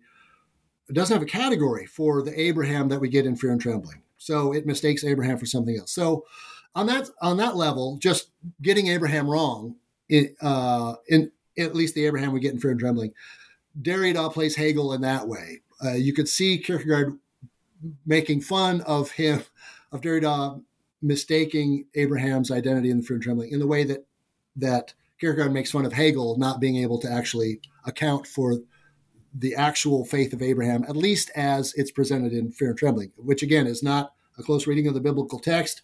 It's not Abraham's Jewish uh, faith in relationship to God in the context of the history of Israel. It's a very Christian supersessionist view. But so there's that similarity. Derrida plays Hegel in that way. But I think there is another way, and this has more to do with deconstruction itself and not just Derrida's misreading, but the actual movement of deconstruction that Derrida gets right, or I think does, and um, is not a mis is not a misreading, but it's actually the effect of deconstruction itself as an intentionless, a, agentless, uh, contentless structural movement that is infinite and incessant. Um, so even if Derrida did read all of Fear and Trembling and did get Abraham right, or did engage the Abraham that's actually in the text of Fear and Trembling as a knight of faith and not a knight of resignation, and did a deconstructive encounter and engagement with that content of the book, there's still a way that because of the nature of deconstruction as limitless, incessant, contentless structural movement, that is always uh, recontextualizing particulars in in broader contexts of recontextualization, broader structural contexts. So, uh, general structures. So, uh, you know, in chapter four of Fear and Trembling, the structure of sacrifice gets, uh, uh, and the structure of the gift, they both get embroiled into a general structure of sacrifice. So, the movement of deconstruction itself incessantly and just automatically because of what deconstruction is though it does it doesn't exist um, its movement its effects are always moving and so always recontextualizing particulars within broader structural uh, context gen, more general structures wherein binary oppositions get displaced uh, structural connections get get gets made etc um, and so that is a sense in which the movement of deconstruction is always going further than all the particulars that deconstruction is always engaging and moving through, right? To recontextualize particulars in wider structural, grammatical contexts of and movements of substitutability, for example, um, rendering everything substitutable. And so there's uh, that is a kind of recontextualizing in a broader general structure. And in that way, also, I think deconstruction itself plays Hegel in a certain way or mimics the movement of Hegel's philosophy in relationship to the per- particulars and in, in particular the, the concreteness of uh, the faith of Abraham that we get in Fear and Trembling. So the Fear and Trembling language that that De Silentio uses to critique and satirize uh, Hegel is Hegel is and his entire generation, contemporary generation of Hegelian Christians is everyone's wants to go further. Everyone's going further than Abraham. We can't stop with Abraham. Uh, we have to uh, progress beyond, go further, recontextualize. And you could say that that is precisely what de- the movement of deconstruction does to everything. Deconstruction is always going further and recontextualizing. So no particular can absolutize itself as the ground or center of all that is or the entire scene or of a metaphysics. It's always being displaced and recontextualized into movements of substitutability that keep moving and keep getting bigger. Um, and that is to go further than Abraham. And so the what I try to show, and it, it's still it's kind of uh, it's dizzying. I still get dizzy just thinking about it. But deconstruction is a movement that uh, recontextualizes Hegel, right? So deconstruction goes further than Hegel, but in going further than Hegel, it out Hegel's Hegel in relationship to Kierkegaardian faith. It is it's even a more radical going further than the particularity of confessional faith than Hegel uh, does, because Hegel goes further to end in a comprehensive whole. The deconstructive going further never ends in any whole, but is always recontextualizing, recontextualizing infinitely. And so it's even so Derrida deconstruction out Hegel's Hegel in relationship to concrete particularity, and in this case, the concrete particularity of faith that we get, that at least I'm trying to uh, help us see is in there in uh, his reading of Fear and Trembling and, and within the context of his of his wider work. Yeah, in the final dialogue chapter of the book, the student actually finds Derrida catching on to something in Fear and Trembling, although perhaps somewhat accidentally. Uh, there's a disruption of a certain economic logic when Abraham raises his knife, but there's also a restoration when God intervenes and prevents Isaac from being killed. What has Derrida stumbled onto here?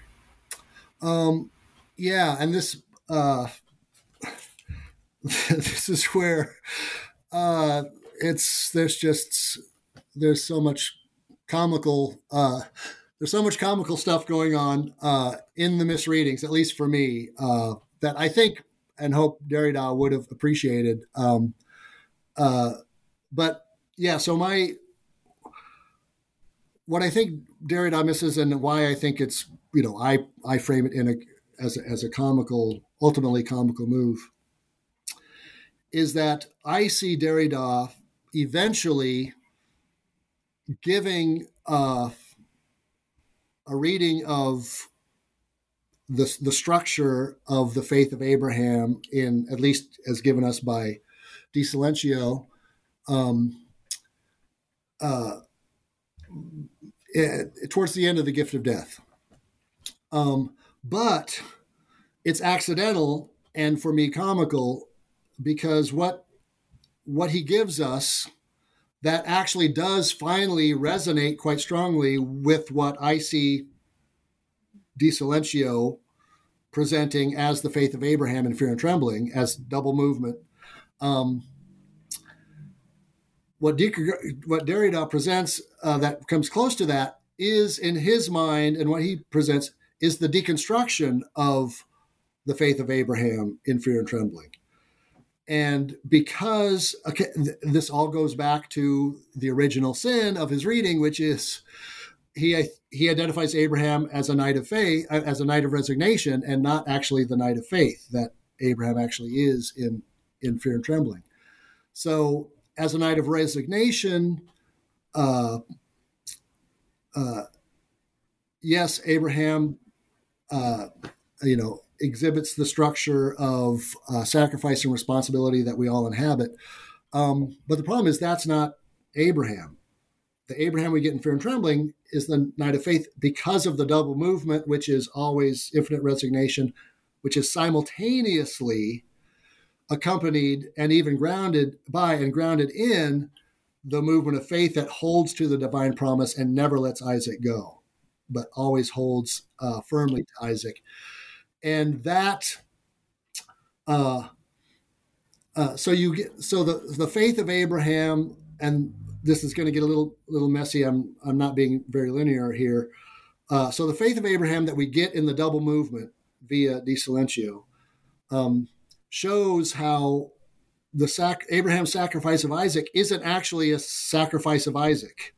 Uh, but that is simultaneously a holding to and a getting Isaac back, all in one paradoxical double movement of giving up and holding to at the same time. And Abraham does both of that stuff.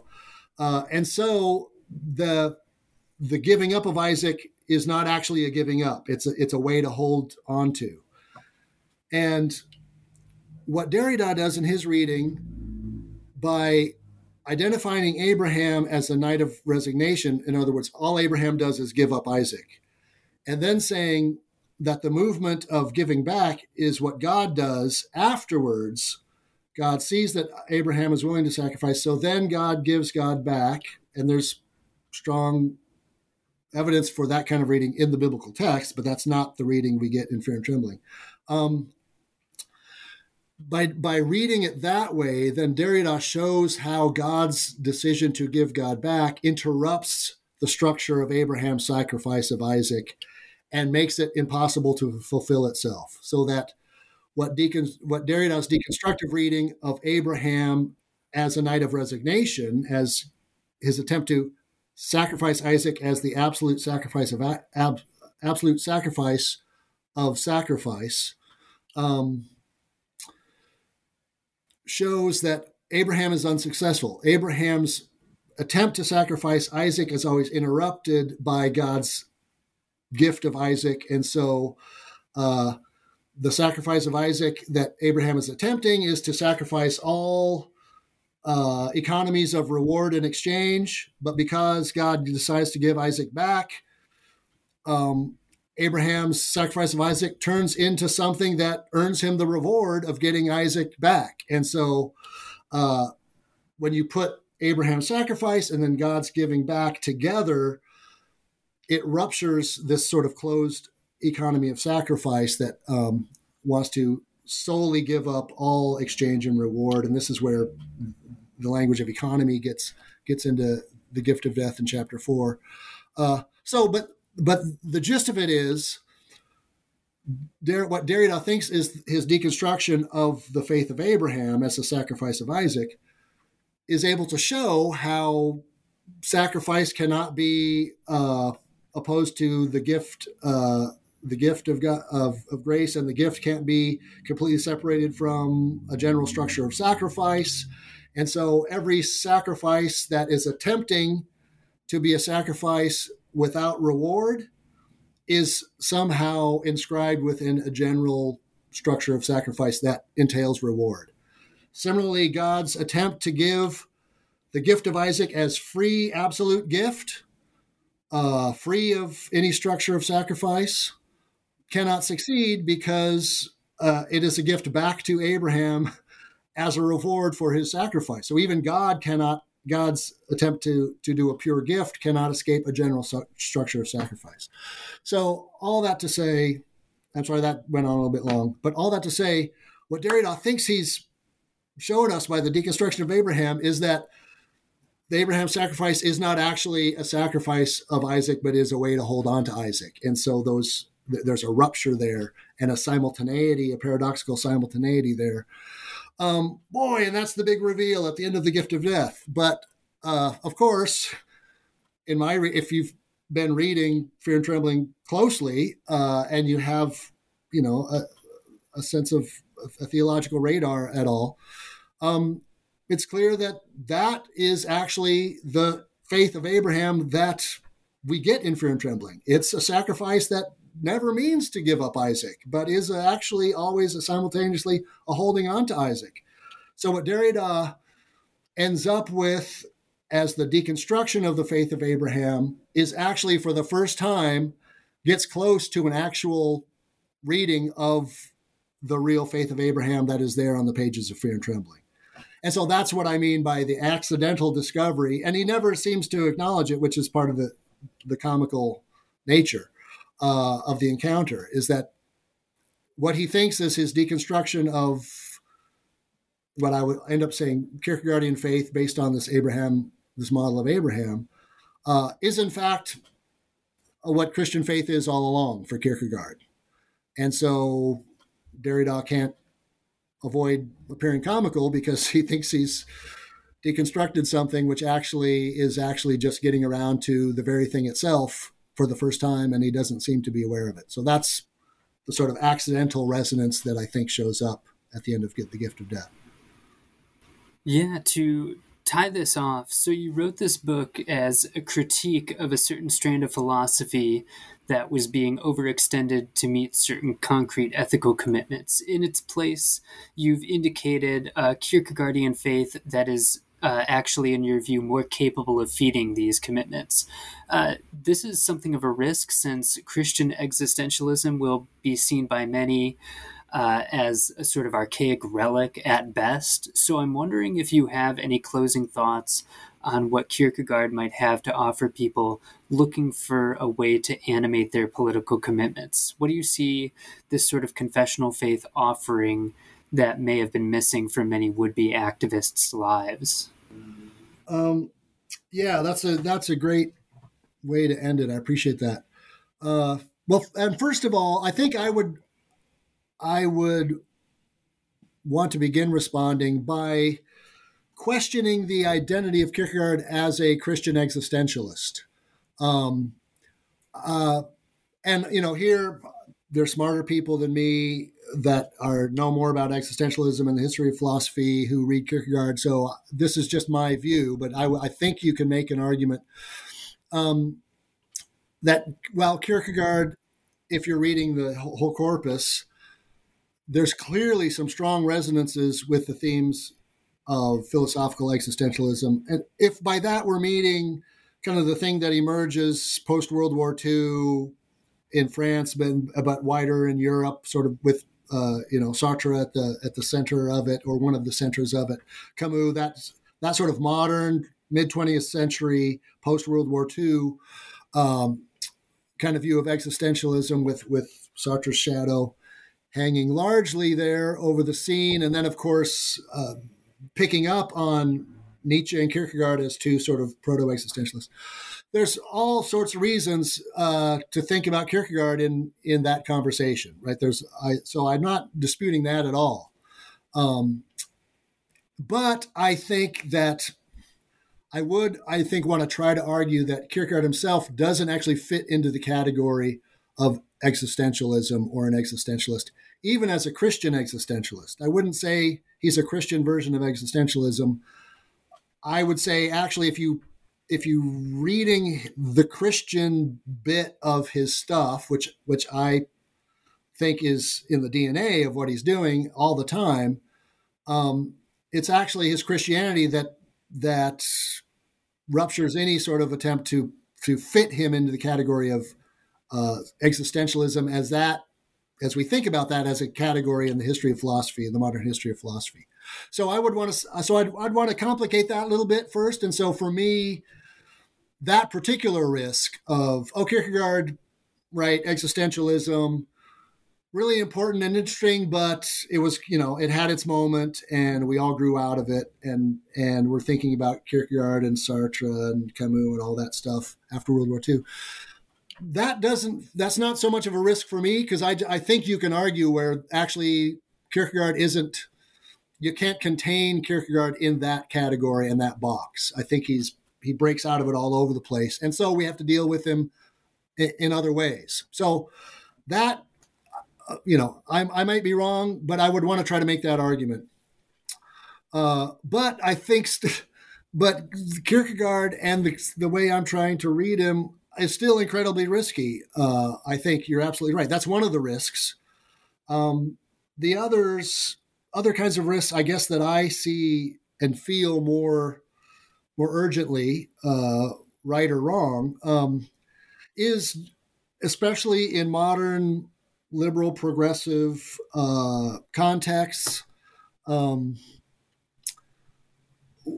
uh, particularly around ethical concerns, progress ethically progressive uh, contexts and commitments to to justice and activism is the risk the Kierkegaardian risk of um, rooting ethics in the ground of a very particular confessional faith and uh, and divine promise and action.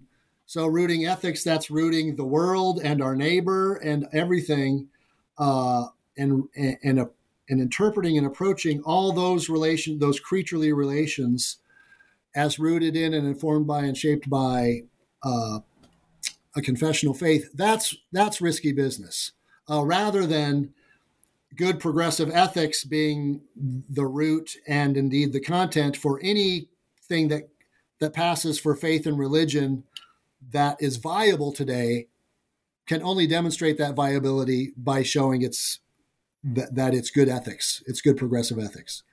That I think is the general ethos of of our our time in liberal progressive context, and for very good reason, because faith, particularly Christian faith, has been very bad news for very very many, if not most people, uh, in through the history of the world. So um, it's risky, given the terrible, ugly, violent, destructive history of Christian faith, to make a Kierkegaardian move and say our ethical relationship to all our neighbors and to creation itself and to ourselves is rooted in a confessional understanding of the Jesus business. That is that's very risky and scary. And and it's only inhabitable, it's only viable, and this is part of what I try to show in the book, if particular things are the case, which is that God we happen to be talking about is the God who is incarnate and with us and for us on the underside of history in the midst of and in solidarity with the marginalized and the oppressed. It's only in that case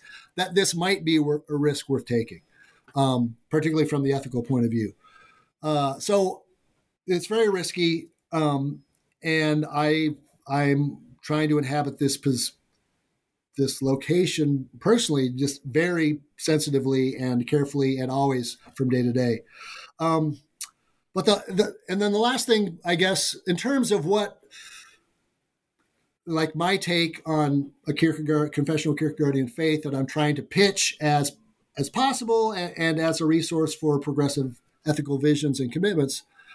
Um, I don't, for me, I don't see Kierkegaard on faith as necessary for anyone to be motivated by and fired up and committed to good progressive ethics, the kind of ethics that I myself share. I think there's plenty that's happening all the time anyway. There's plenty of reasons without bothering with with any kind of religion or faith, much less the Christian and Jesus business, that is motivating and obligating and committing folks to good, progressive, ethical lives of activism. No one needs Kierkegaard to do that. But for me, I guess my concern is if you're already silly enough to be a confessing Christian and believe in some robust way about this crazy Jesus story, and particularly if you live in or have been shaped by traditional conservative versions of that Christian story and version of uh, the God for us and Jesus business, then Kierkegaard, uh, for me, is a very hopeful, uh, prophetic possibility for being in conversation with those sorts of Christian folks who are my people that's that's who raised me and where I'm from, and I'm still uh, connected with those communities. Kierkegaard, the Kierkegaardian faith, in the way I'm reading him, especially in conjunction with liberationist voices, allows me to argue with fellow traditional confessional Christians that if you want to be if you want to confess Jesus as Lord and Savior and be a follower of Jesus in your day to day life and all that kind of traditional language that we uh, confessing evangelicals uh, like to use day in and day out, well, that means uh, if this the if it's really Jesus you're talking about, Kierkegaard helps us see. Well, then that means a life of anti-capitalist, anti-colonialist, anti-racist, anti-patriarchal, kyriarchal etc., radical discipleship. And so for me, the contribution is for those folks who are already, uh, for better or for worse, often for worse, um, making life commitments around this crazy Jesus business.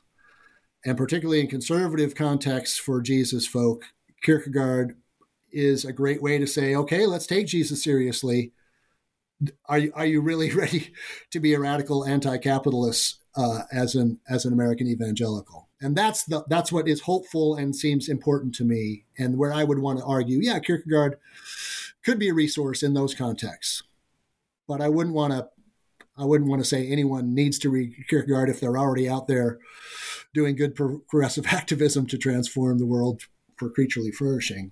That's that's those are just folks I want to be in partnership with. Right. Yes, that's a good note to end on. So, as a final question, I always like to ask uh, where's your thought process going now? Are you working on anything, you know, aside from the big thousand page academic monograph on deconstruction? Do we have yeah, anything yeah. else? Yeah, I'm finally getting back to that original project, which was to say everything about deconstruction and theology. Right, yeah. Um, In five uh, volumes, no. yeah. Yeah, yeah. Uh, I do have um, a next a book that I'm just starting on. Um, well, I just came out with a, a, sort of introductory to Karl Barth, who's the other sort of Kierkegaard and, and Karl Barth are the sort of two main uh, Western European theological voices that I wrestle with, and then uh, Cone, Dolores Williams, liberationist uh, voices are are the on the my other shoulder, and I'm trying to always think with all those folks in my head. So I just came out with a sort of a, a companion uh, inter- introduction to to Barth's work, which is trying to pitch Barth in, in, very similar ways. And my reading of Kierkegaard in Barth is very, I mean, my reading of Kierkegaard in this book uh, is very, you can see Barth uh, you know, pulling the, the, cables and pulleys in the background. And I, and I, I'm transparent about it at several places. Um, so that's just out. And then the next, the next piece is, is the follow up to both this Barth introduction and to the Kierkegaard Derrida book, where I, you know, where I, I point out that um, I try to open show how Kierkegaard opens the door to this sort of a progressive liberationist ethics of faith, but without really engaging the liberationist voices that are needed uh, to bring out those dimensions robustly. And so that engagement, which which then will also require real being very critical about Kierkegaard Kierkegaard's own work, and the same would be be true of Barth um, in light of the the liberationist voices. So that is the work that both of these books have left to be done, and that's what I'm trying to do now. And so I'm really trying to uh, look at using Barth would be the primary person, Kierkegaard will be involved.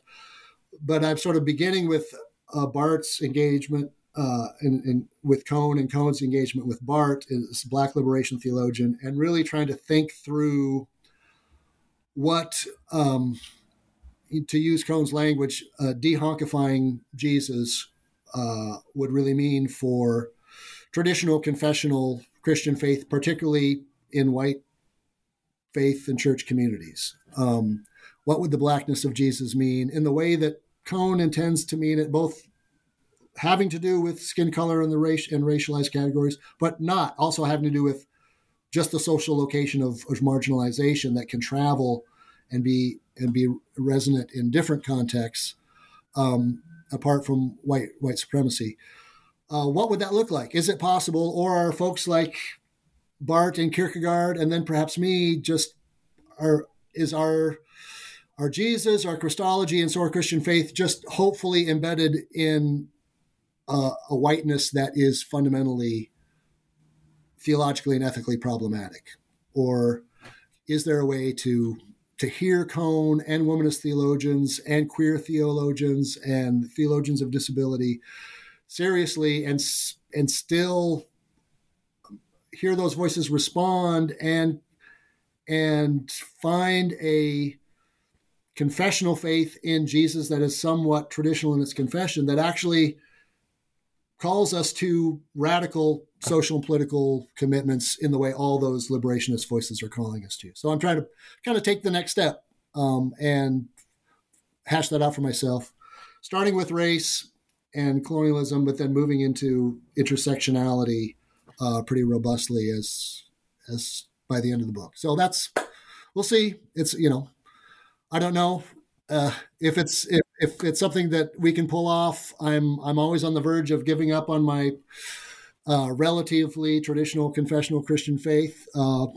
but I'm not there yet. So, yeah, maybe. well, you've certainly got a lot to work out there. So, yeah, absolutely. You'll, you'll have to come back when it's done. Um, uh, but in any case, um, thank you so much for being with us for the for this and talking about uh, talking to me about this book. So, yeah, thank you, Stephen. I really feel honored by the questions. They're so careful and thoughtful and demonstrate such a great reading of my text. Uh, it's an honor and a privilege. I really appreciate it.